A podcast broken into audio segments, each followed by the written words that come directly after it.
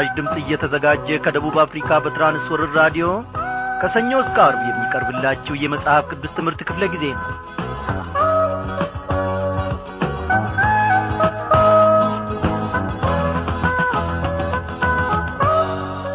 ውድ አድማጮቼ እንደምናመሻችሁ ይህ በየዕለቱ ወይም በየምሽቱ እኔና እናንተ የምንገናኝበት ሰላምታም የምንለዋወጥበት ቋንቋችን ነው። አይደለም እንዴ?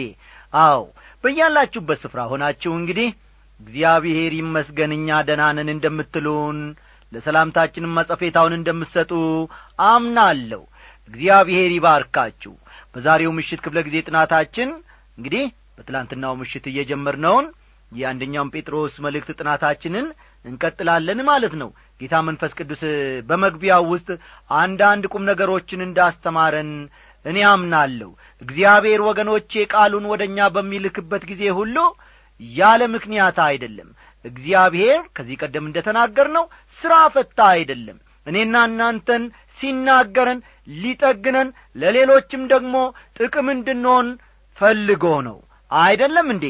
እግዚአብሔር በሕይወታችን ዘመን ሁሉ ቃሉን ለእኔና ለእናንተ የሚሰጠው እንድናድግበት እንድንጠገንበት ሌሎች በጨለማ ዓለም የሚኖሩትንም ደግሞ በዚህ ቃል አድገን እንድንታደጋቸው ምስክሮቹም ሆነን እንድንቆም ነው። በቃ እግዚአብሔር አምላካችን የመረጠን ቆንጆ ሰዎች ስለሆን ሀብታም ስለሆን የተማርን ስለሆን የጨዋ ቤተሰብ ተብለን ደግሞ ተመርጠንማ አይደለም እግዚአብሔር ምስኪኖችን ይወዳል። ይህንን ድንቅ ጌታ እስቲ እንዲህ እያልን እናሞጋግሰው። ምስጋና ነው ባፌ የሞላው ተትረፍርፏል አምላኬ ስለፍሰው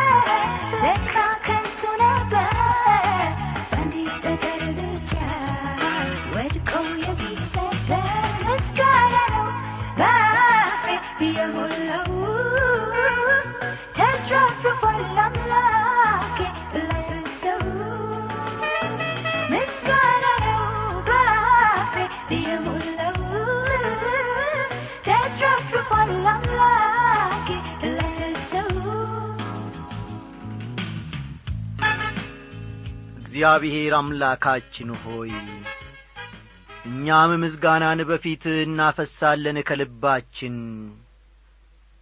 እነሆ በየዕለቱ እግዚአብሔር አምላካችን ሆይ በድንቅ ቃልህ ደግሞ ትመክረናለ እንደ ውድቀታችን እንደ በደላችን አልፈረድክብንም። ታላቅነትህ እግዚአብሔር አምላኬ ምሕረትህ ከሁሉም በላይ ደግሞ ቸርነትህ በየዕለቱ እየተከተሉ ለዚህች ሰዓት ለዚህች ምሽት በቅተናል። እግዚአብሔር ሆይ በቀረው የሕይወታችን ዘመን ደግሞ እንድንከተል። እነሆ እንደ ያዕቆብም ቢሆን እንኳን እግዚአብሔር አምላካችን ሆይ እያነከስን እንድንከተል ጸጋን እንድታበዛልን እንለምንሃለን። በነገራችን ሁሉ እግዚአብሔር አምላካችን ሆይ ያንተ ምሪት ያስፈልገናልና እርዳን ባለማስተዋል ስንበድል እግዚአብሔር አምላኬ ሆይ በዚህች ዓለም ነገር ስንታወክና አንተንም ስናሳዝን ኖ እንደ በደላችን መጠን አልፈረድክብንም። የፍቅር አንቀልባ እኛን ለመሸከም አልታከተም። እግዚአብሔር ሆይ ከዐይን እይታ ደግሞ ስላላራከን እናመሰግንሃለን ቤታችንን ተመልክታል ኑሮአችንን ተመልክታል ሥራችንን ተመልክታል። ግርማ ሞገሳችን ስለ ሆንክልን የእግዚአብሔር ልጅ ጌታ ኢየሱስ ክርስቶስ እጅግ እናመሰግንሃለን። በዚህች ምሽት ደግሞ ድንቅ ቃልህን እንማር ዘንድ እግዚአብሔር ሆይ ሥጋና ደም ይህንን ለመፍታት ይህንን ለመረዳት ይህንን ለማስተማር አይችሉምና አስተማሪውን ቅዱሱን መንፈስ ከጸባዖት ልከ አስተምረን ተናገረን የጠመምንበትን ያዘመምንበትን የጐደልንበትን ሁሉ ነገር እግዚአብሔር ሆይ በመንፈስ ቅዱስ አስተካክል። እግዚአብሔር ሆይ ይህንን ቃልህን ተመግበንና ተምረን ደግሞ ለሌሎች ትርፍ መሆን እንድንችል ለሌሎች ምሳሌ መሆን እንድንችል ደካማ ሥጋችንን ለአንተ ፈቃድ አስገዛ። ስለ ኢየሱስ ክርስቶስ በቀኝ ስላስቀመጥከው ስለ አንድ ልጅ ስም ስትል ስማን። አሜን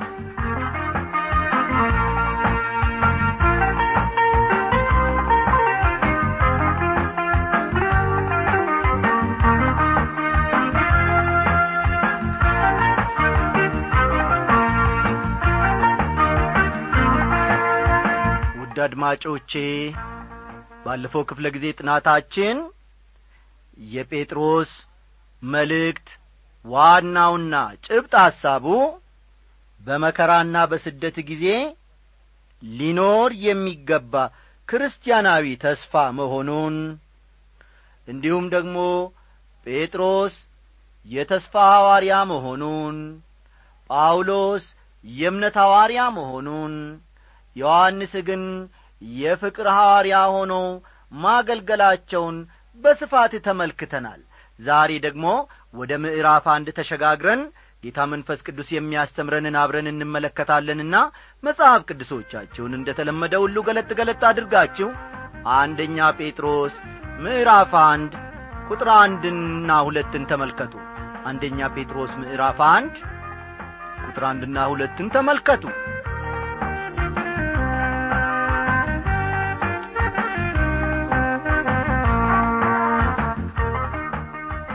መከራና የአማኞች ዘላለማዊ ዋስትና የሚለው የዚህ ምዕራፍ ጭብጥ ሐሳብ ነው ማለት ነው። ፈጠን ፈጠን እያላችሁ ጻፉ። መከራና ያማኞች ዘላለማዊ ዋስትና ያማኞች ዘላለማዊ ዋስትና የሚለው የዚህ አንደኛ ጴጥሮስ አብይ ሐሳብ ነው። አብዛኛዎቹ ክርስቲያኖች ደህንነታቸውን በተመለከተ በልባቸው ውስጥ አስተማማኝ ዋስትና የላቸውም። የደህንነቴን ዋስትና ለመረዳት የብዙ ዓመት ውጣ ውረድ ቢጠይቀኝም ያማኙ ዘላለማዊ ዋስትና መጽሐፍ ቅዱሳዊ መሠረት እንዳለው አምናለሁ። ታዲያ እንዲህ ከሆነ ብዙ ክርስቲያኖች ስለ ደህንነታቸው እርግጠኝነት የማይሰማቸው ለምንድን ነው የሚለው ጥያቄ እዚህ ላይ ሊነሣ ይችላል። መከራና ያማኙ በደህንነቱ እርግጠኛ የመሆን ጉዳይ በፍጹም የማይነጣጠሉ ናቸው። አስተውሉ። መከራና ያማኙ በደህንነቱ እርግጠኛ የመሆን ጉዳይ በፍጹም አይነጣጠሉም። ይህ ደግሞ ደስታን ያስገኛል። በጣም አይገርምምን? እስቲ ቁጥር አንድና ሁለትን አንድ ላይ እንመልከት። የኢየሱስ ክርስቶስ ሐዋርያ ጴጥሮስ እግዚአብሔር አብ አስቀድሞ እንዳወቃቸው በመንፈስም እንደሚቀደሱ ይታዘዙና በኢየሱስ ክርስቶስ ደም ይረጩ ዘንድ ለተመረጡት በጳንጦስና በገላትያ በቄጶዶቅያም በኢስያም በቢታንያም ለተበተኑ መጻተኞች ይላል። ጴጥሮስ የተሰኘው ስም ትርጉሙ አለት መሆኑን ማስተዋል ይኖርብናል በመጀመሪያ ደረጃ። ጴጥሮስ የሚለው ስም ትርጉሙ አለት ማለት ነው። በአንድ ወቅት ወላዋይና እርጋታ የሌለው ችኩል ሰው አሁን ግን የአለትን ያክል ጥንካሬና ብርታት አግኝቷል። ማ? ጴጥሮስ። ይህን በሚጽፍበት ጊዜ ሐዋርያው ጴጥሮስ ማለቴ ነው። የጴንጠቆስጤ ቀን ያለፈ ጊዜ ትዝታ ሆነዋል ስለ እምነቱ ታስሯል። ማስፈራራትና ዛቻ ተሰንዝሮበታል። ከፊት ለፊቱ ደግሞ የመስቀል ላይ ሞት ይጠብቀዋል። ስለሆነም በሁኔታዎች ውስጥ ለክርስቶስ መቆም ምን ማለት እንደሆነ በሚገባ ያውቃል ማለት ነው። ወገኖቼ ሰዎች ስለ ስነ መለኮት ያላቸው ጥልቅ ዕውቀት አያስገርመኝም። ታላላቅና አስደናቂ ስብከቶችን ማቅረባቸውም ይህን ያክል አይገርመኝም። እውነቴን ነው የምላቸው ምክንያቱም ብዙ ሰዎች የሚሰብኩት አንብበውና ከመጽሐፍ ያገኙትን ዕውቀት እንጂ በሕይወታቸው ያለፉበትና የተፈተኑበትን ነገር አለመሆኑን ስለምረዳ ነው። ለክርስቶስ መከራ መቀበል ማለት በታሪክ ደረጃ እንጂ በልምምድ እንደማያውቁት ስለምገነዘብም ነው። ጴጥሮስ ግን የሚናገረውን ያውቃል። ስለሆነም ምን እየተናገረ እንደሆነ በሕይወት ልምምዱ የሚያውቅ ሰው የሚነግረንን በሚገባ መስማት እንዳለብን አስባለሁ። የኢየሱስ ክርስቶስ ሐዋርያ ጴጥሮስ ይላል ቁጥር አንድ ላይ። ጴጥሮስ አንድ በእርግጠኝነት የሚያውቀው ነገር ቢኖር የኢየሱስ ክርስቶስ ሐዋርያ መሆኑን ነው።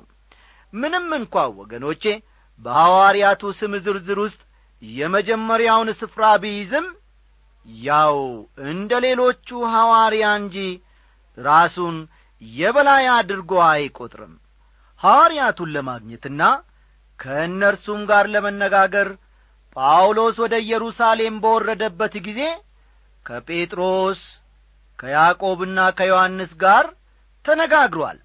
እነዚህ ሰዎች እንደ አዕማድ የሚቈጠሩ ቢሆኑም እንኳ ወንጌልን ግን ከእነርሱ እንዳልተቀበለ ተናግሯል በመገለጥ አማካይነት ወንጌልን በቀጥታ ከኢየሱስ ክርስቶስ መቀበሉን ነው ጳውሎስ አስረግጦ የሚነግረን።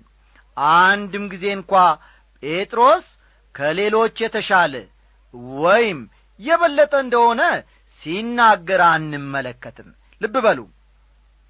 ምን ጊዜም ወይም አንድም ጊዜ እንኳ ጴጥሮስ ከሌሎች ሐዋርያት የተሻለ ወይም የበለጠ እንደሆነ ሲናገር አንመለከተውም።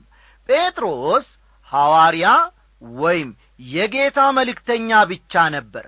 በቃ በጳንጦስና በገላትያ በቄጶዶቅያም በኢስያም በቢታንያም ለተበተኑ መጻተኞች ይላል። በመላው የሮም ግዛት ለተበተኑ አይሁዳውያን መጻተኞች ወይም ስደተኞች ነው የሚጽፈው። አስተውሉ። ጴጥሮስ በመላው የሮም ግዛት ለተበተኑ አይሁዳውያን መጻተኞች አይሁዳውያን መጻተኞች ወይም ስደተኞች ነው የሚጽፈው። ስደተኞችና መጻተኞች የተባሉትም ከገዛ አገራቸው ውጪ በመገኘታቸው ነው። አስተዋላችሁ? እነዚህ አይሁዳውያን ስደተኞችና መጻተኞች የተባሉትም ከገዛ አገራቸው ውጪ በመገኘታቸው ነው። እነዚህ ከላይ የተዘረዘሩ ስፍራዎችን ካርታ ላይ ብትመለከቱ ሁሉም በታናሹ እስያ ማለትም አሁን ቱርክ ብለን በምንጠራው አገር እንደ ነበሩ እንረዳለን። ምናልባት ታስታውሱ እንደሆነ በሁለተኛ ሐዋርያዊው ጉዞ ጳውሎስ ወደ ቢታንያ ለመሄድ ሞክሮ ነበር። የእግዚአብሔር መንፈስ ግን አልፈቀደለትም ነበር። እንደ እኔ እምነት ይህ ሊሆን የቻለው አስቀድሞ ጴጥሮስ እዚያ ወንጌልን ስለ ሰበከና ጳውሎስ ግን ወደ ሌላ ወንጌል ወዳልተዳረሰበት ስፍራ እንዲሄድና እንዲሰብክ የመንፈስ ቅዱስ ፈቃድና ዓላማ ስለ ነበር ነው እጅግ የእግዚአብሔር ሥራ አይገርማችሁምን? ጳውሎስ የአሕዛብ ሐዋርያ ነበር። አስተውሉ ወዳጆቼ። ጳውሎስ ሐዋርያነቱ ወንጌልን ላልተቀበሉ ሰዎች በልጁ በጌታ ኢየሱስ ክርስቶስ አምነው ላልዳኑ ሰዎች ነበር። ጴጥሮስ ግን በልጁ በጌታ በኢየሱስ ክርስቶስ አምነው ለዳኑ ሰዎች ሐዋርያ ነበር። አስተውሉ ጴጥሮስ ግን ወደ ክርስቶስ ለመጡ አይሁዳውያን ሐዋርያ ሆኖ ያገለግል ነበር። እግዚአብሔር አባ አስቀድሞ እንዳወቃቸው ለተመረጡት ይላል መልእክቱ ውስጥም ሲጽፍ። ይህ ትልቅ ማስረጃችን ነው። እግዚአብሔር ዕቅድና ዓላማ አለው። የሚንቀሳቀሰውና የሚሠራውም ወገኖቼ በዚህ ዘላለማዊ ዕቅድና ዓላማው መሠረት ነው። እርሱ ይመርጣል። በባሕሪውና በተፈጥሮው ታናሽ የሆነ የሰው ልጅ እንደ እኔና እንደ እናንተ ያለ ማለት ነው። እግዚአብሔርን ለምንድን ነው እንዲህ ያደረግከው? ለምን እንዲህ መረጥክ? ለምንስ እገሌን ልታስነሳውና በዚህ ስፍራ ልታቆመው ቻልክ ብሎ ሊናገረው ሊቈጣው ሊገስጸውም አይችልም። ልብ ማድረግ ያለብን እርሱ ፈጣሪ እኛ ግን ፍጡራን መሆናችንን ነው። የት እንደምንወለድ መቼ ወይም ከየትኛው አባትና እናት እንደምንወለድ መምረጥ አይቻለንም። እንደ ፈቃዱና ዕቅዱ እነዚህ ነገሮችን ሁሉ የመወሰን ሥልጣን ያለው ልዑል እግዚአብሔር ብቻ ነው። አንዳንድ ሰዎች የእግዚአብሔር ዕቅድን በተመለከተ የተሳሳተ አመለካከት አላቸው። አንዳንዶችም ለምን እንዲህ ሆነ? ለምን እንደዚያ ሆነ? በማለት ቅሬታቸውን ይገልጻሉ ቡራ ከረዩ ይላሉ። ወገኖቼ ማወቅ ያለብን ነገር እግዚአብሔር በሚያደርገው ነገር ሁሉ መልካም መሆኑን ነው አስተውሉ። በሚያደርገው ሁሉ እግዚአብሔር መልካም መሆኑን ነው። ታጋሽ ማሪና ለጋስ መሆኑንም መረዳት አለብን። ደስተኛ ሕይወት ይኑረን ዘንድ ፈቃዱ ነው። ነገሮችን በዘላለማዊ ቅዱ መሠረት እግዚአብሔር ይፈጽማል። ሙሉ በሙሉ ብንታመንበት ወገኖቼ የሚያዋጣን እግዚአብሔር ብቻ ነው አንድ ጊዜ ዕውቁ የመጽሐፍ ቅዱስ ምሁር ዶክተር መጊ እንዲህ ሲሉ አጫወቱን። በአንድ ወቅት እኔና ባለቤቴ ከእንግሊዝ አገር ተነስተን ወደ አሜሪካ ለመሄድ አውሮፕላን ተሳፈርን። በበረራ ላይ እያለን የአውሮፕላኑ ካፒቴን ወይም አብራሪው ከጥቂት ጊዜ በኋላ በስኮትላንድና በአይርላንድ ላይ እንበራለን። ከዚያ በኋላ ደግሞ የአትላንቲክ ውቅያኖስን እንሻገራለን። ከዚያ በኋላ አለ በአይስላንድ ላይ እንበራለን። ሆኖም በደመና ስለሚሸፈን ልናየው አንችልም በማለት ስለ ጉዞአችን ያብራራልን ነበር አሉ። ቀጠል ላደረጉና የካፒቴኑ ቃል ለብዙዎቻችን እፎይታንና እረፍትን የሚሰጥ መልእክት ነበረው።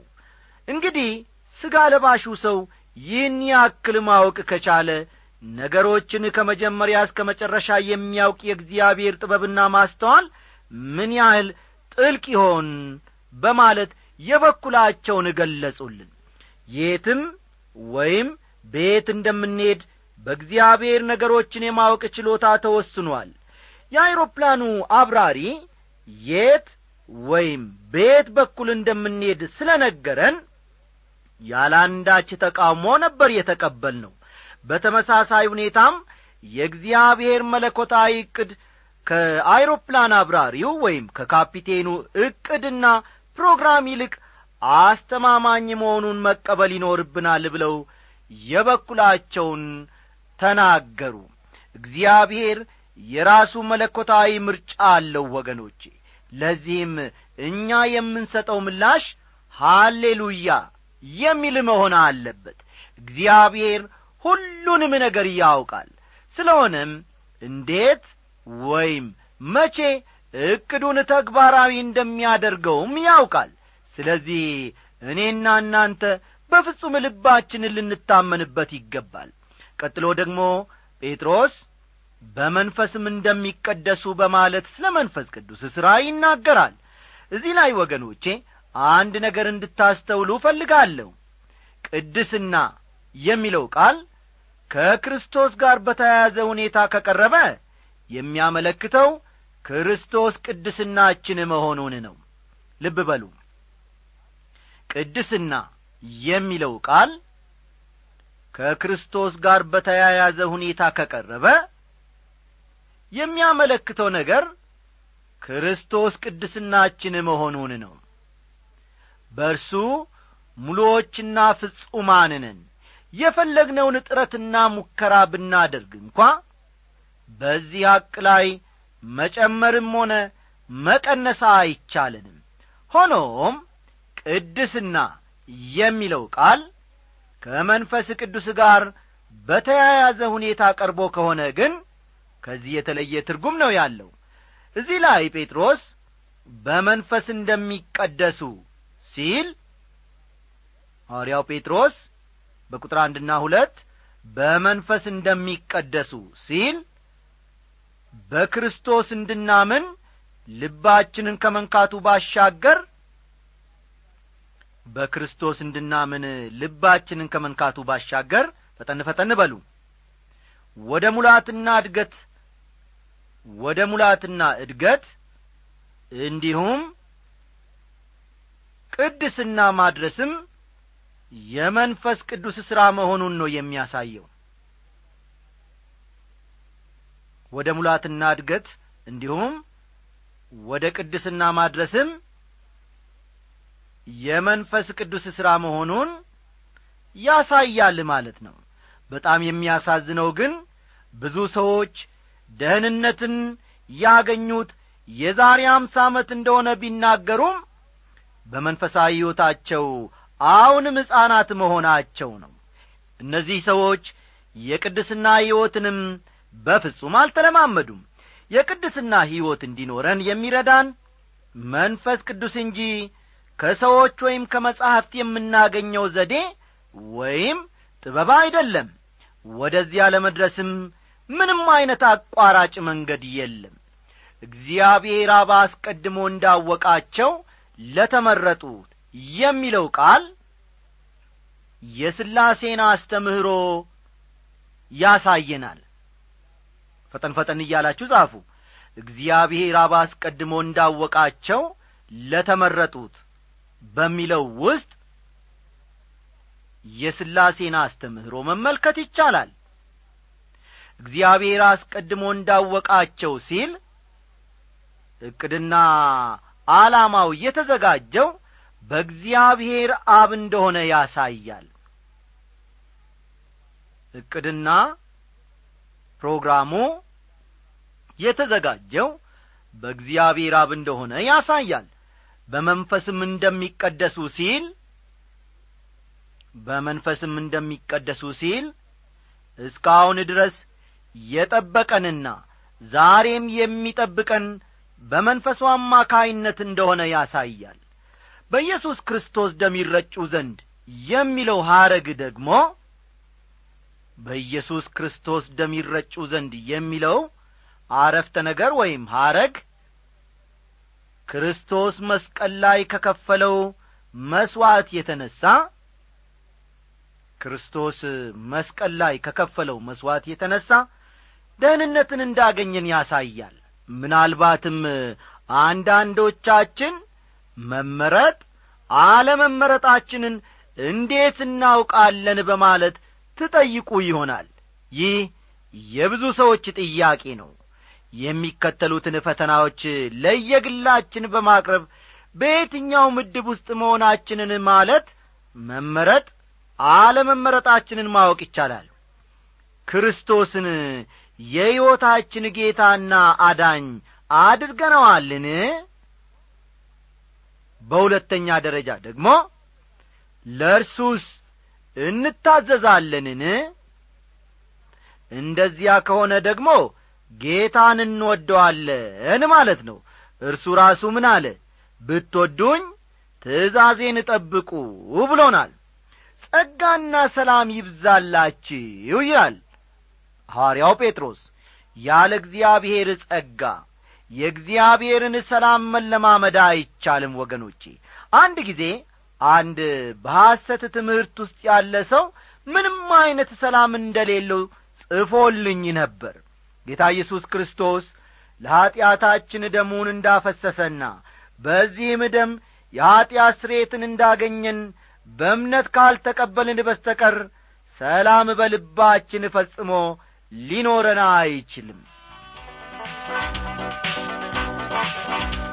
በዓለም መከራ ውስጥ ብናልፍ በሐዘንም በትር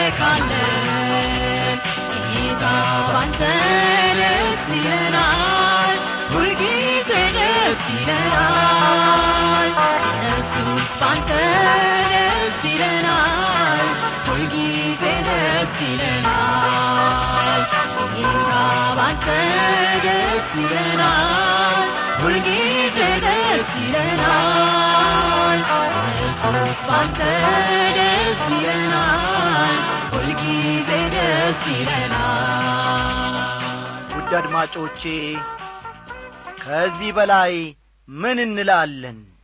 ጌታ መንፈስ ቅዱስ በልባችን ውስጥ ደግሞ ሥራውን ሊሠራ ድርሻውን ይዟል። እኔ ጌታ መንፈስ ቅዱስ የሰጠኝን ሰጠኋችሁ። ጌታ መንፈስ ቅዱስ ደግሞ መረዳቱን ለእናንተ ከዚህ በላይ አድርጎ እንደሚያቀርብ እኔ አምናለሁ። ሌሊቱን በሙሉ ቁርበታችን ባረፈበት ስፍራ ሁሉ እግዚአብሔር አምላካችን እንዲገናኘን ሕይወታችንን እንዲሠራ እንዲለውጥ ለእርሱ ራሳችንን አሳልፈን እንሰጣለን ደብዳቤ ጻፉልን። እንዲሁም ደግሞ ለዚህ አገልግሎት ከግብ መድረስ ጸልዩልን ስንል እነሆ እግዚአብሔርን ተስፋ በማድረግ ነው። ይህንን ስታደርጉ ሳለ ደግሞ እግዚአብሔር ኑሮአችሁን አገልግሎታችሁን ሁሉ ይባርካል። አድራሻችን ልጽፉልን ለምትወዱ የምስራች ድምፅ የመጽሐፍ ቅዱስ ትምህርት በራዲዮ የመልእክት ሳጥን ቁጥር አስራ ሦስት ስልሳ ስድስት አዲስ አበባ ነው። በቴክኒኩ በኩል እንግዲህ እስካሁን ያገለገለን ያው ወንድማችን አለማየሁ ዳዊት ነው። በትምህርቱ በኩል ከእናንተ ጋር እስካሁን ድረስ የቆየሁት ደግሞ አበበ ከበደ ወርቄ ነኝ። ሰላሙን ልቤ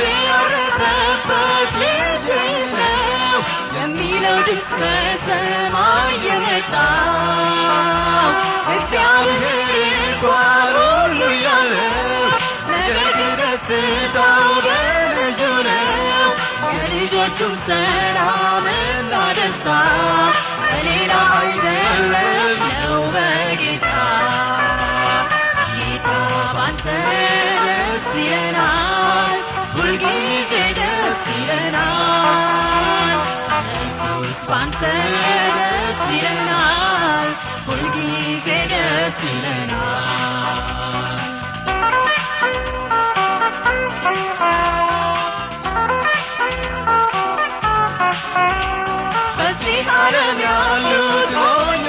ናቸው በሚጠፋ ነገር ነው ደስታቸው በሚያልፍ ነገር ነው እርካታቸው እኛ ግን በጌታ ደስ ይለናል ከእርሱ ባገኘነው ይወሰናል ፊታችን አይዞርም ወደ ዓለም ዘላቂ ደስታ በዚያ የለም